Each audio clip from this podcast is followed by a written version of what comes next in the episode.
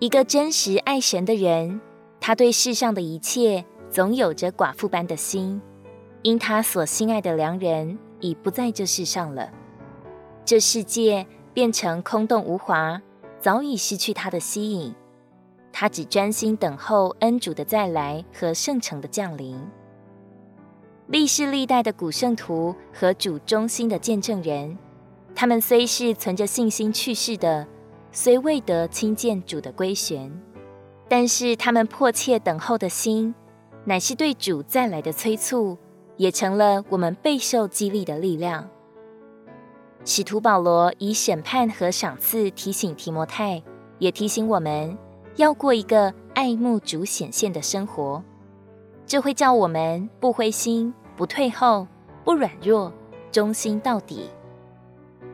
弟兄在他的诗歌里说：“亡人怎不想见生长的相忆？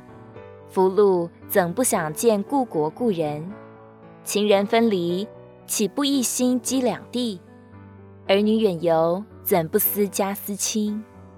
主啊，我想看见你面的心意。”还非这些人间情形可比拟。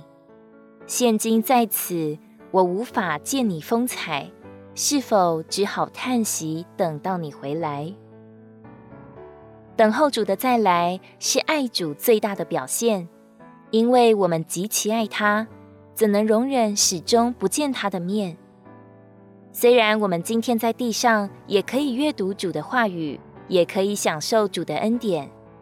但是这些跟我们当面看见他是何等的不同呢？就像自己所深爱的人，又怎能满足于只有书信往来，而始终不得相见呢？但是我们若不爱主，自然就不会盼望着他来。亲爱的同伴们，愿我们都是一个迫切等待主回来的人，在祷告里催促主的回来。主愿你快来，主愿你来。哈巴谷书二章三节，因为这异象有一定的时期，快要达到终局，并非虚谎。虽然迟延，还要等候，因为必然临到，不再单言。